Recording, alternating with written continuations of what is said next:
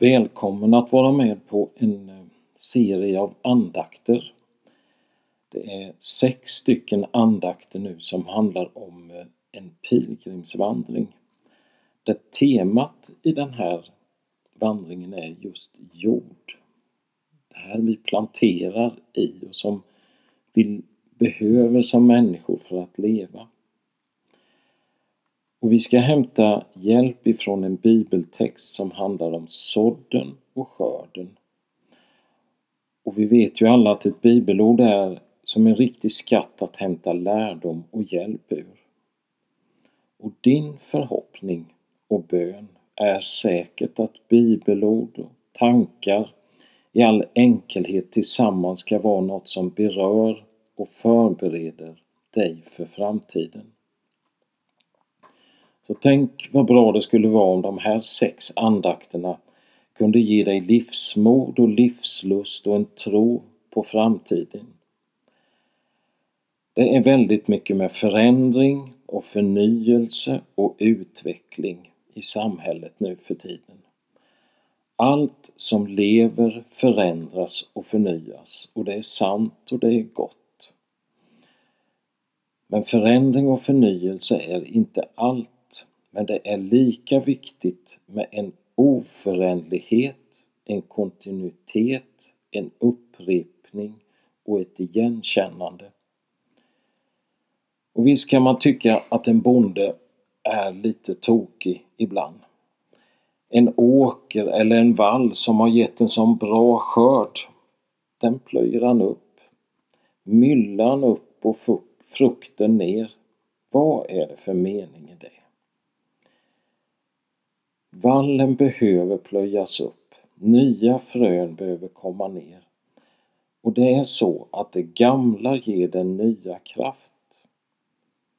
Och då kan man ställa sig frågorna, hur ser mina rötter ut? Hur ser mitt hjärta ut? Om vi nu tar jorden. Vad är jord och vad har det för innehåll och vad får du för tankar när man pratar om jord? Av jord är du kommen, av jord ska du åter bli. För det mänskliga livet finns gränser. Ingen av oss kommer leva för alltid. Jorden kan ju tala om död. För från det vi föds kommer sårbarhet och död in i våra liv. Av jord är du kommen, av jord ska du åter bli. Kan vi få den insikten att djupna i oss så tror jag att vi kan leva ett rikare liv. Och samtidigt vet vi att denna sårbarhet delar vi med hela skapelsen. Allt vad vi gör mot skogar, haven, djuren och hela planeten, det gör vi mot oss själva. Samtidigt som jord talar om död så vet vi också att jorden talar om liv. För det finns ju livets kraft i jorden.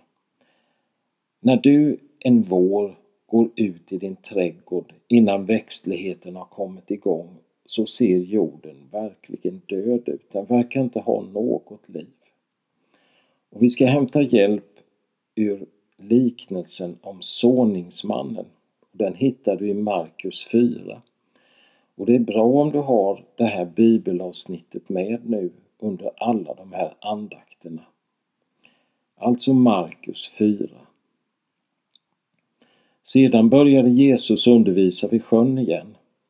Då samlades så mycket folk runt honom att han steg i en båt och satte sig i den ute på sjön medan allt folket stod på stranden. Han lärde dem mycket i liknelser och i sin undervisning sa han till dem. Lyssna! En såningsman gick ut för att så. När han sådde föll en del vid vägen och fåglarna kom och åt upp det. En del föll på stenig mark där det inte hade någon mylla. Och det kom upp snabbt eftersom det inte hade djup jord. Men när solen steg sveddes det och eftersom det saknade rot vissnade det bort. En del föll bland tistlar och tistlarna sköt upp och kvävde det så att det inte gav någon skörd. Men en del föll i god jord och det sköt upp och växte och gav skörd trettiofalt och sextiofalt och hundrafalt. Och han sa Hör, du som har öron att höra med.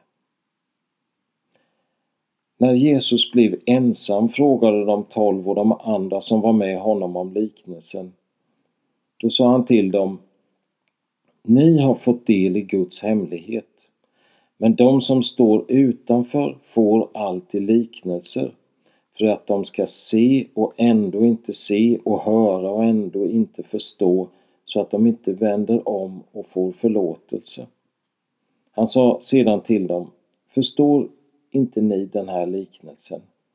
Hur ska ni då kunna förstå andra liknelser alls? Såningsmannens det såningsmannen sår är ordet. De vid vägen är de hos vilka ordet sås. Men de som hör det kommer genast Satan och tar bort ordet som är sått i dem. De som sås på stenig mark är de som genast tar emot ordet med glädje när de hör det. Men de har ingen rot inom sig utan bara tror bara för en tid. När de sedan möter lidande eller förföljelse för ordets skull så kommer de genast på fall. Hos andra sås säden bland tistlar. Det är de som hör ordet men världsliga bekymmer, bedräglig rikedom och begär efter annat kommer in och kväver ordet så att det blir utan frukt. Men de hos vilka säden faller i god jord är de som hör ordet och tar emot det och bär frukt trettiofalt och sextiofalt och hundrafalt. Amen. Ja, nu när vi ska gå ut på den här pilgrimsvandringen så kan ju du ta en näve jord och ha i en plastpåse och ha och känna på under de här andakterna. Och till nästa gång du lyssnar så kan du fundera på jord. Vad är det för dig och vilka tankar får du? Jorden, vad är det för dig och vilka tankar får du? Och vi ska be en bön som är pilgrimens bön. Gode Gud, vi tackar dig för att du kallar oss in i den gemenskap av dem som tror och förtröstar på Jesus Kristus och som söker följa honom. Genom din heliga Ande led oss att komma djupare in i mysteriet av din kärlek, att bli starkare tillsammans i enhet och bli djärvare och mer frimodiga i sättet att vittna och att tjäna i världen. Ge oss modet att inbjuda många fler att förenas tillsammans på vår pilgrimsfärd för att ära ditt heliga namn. Amen.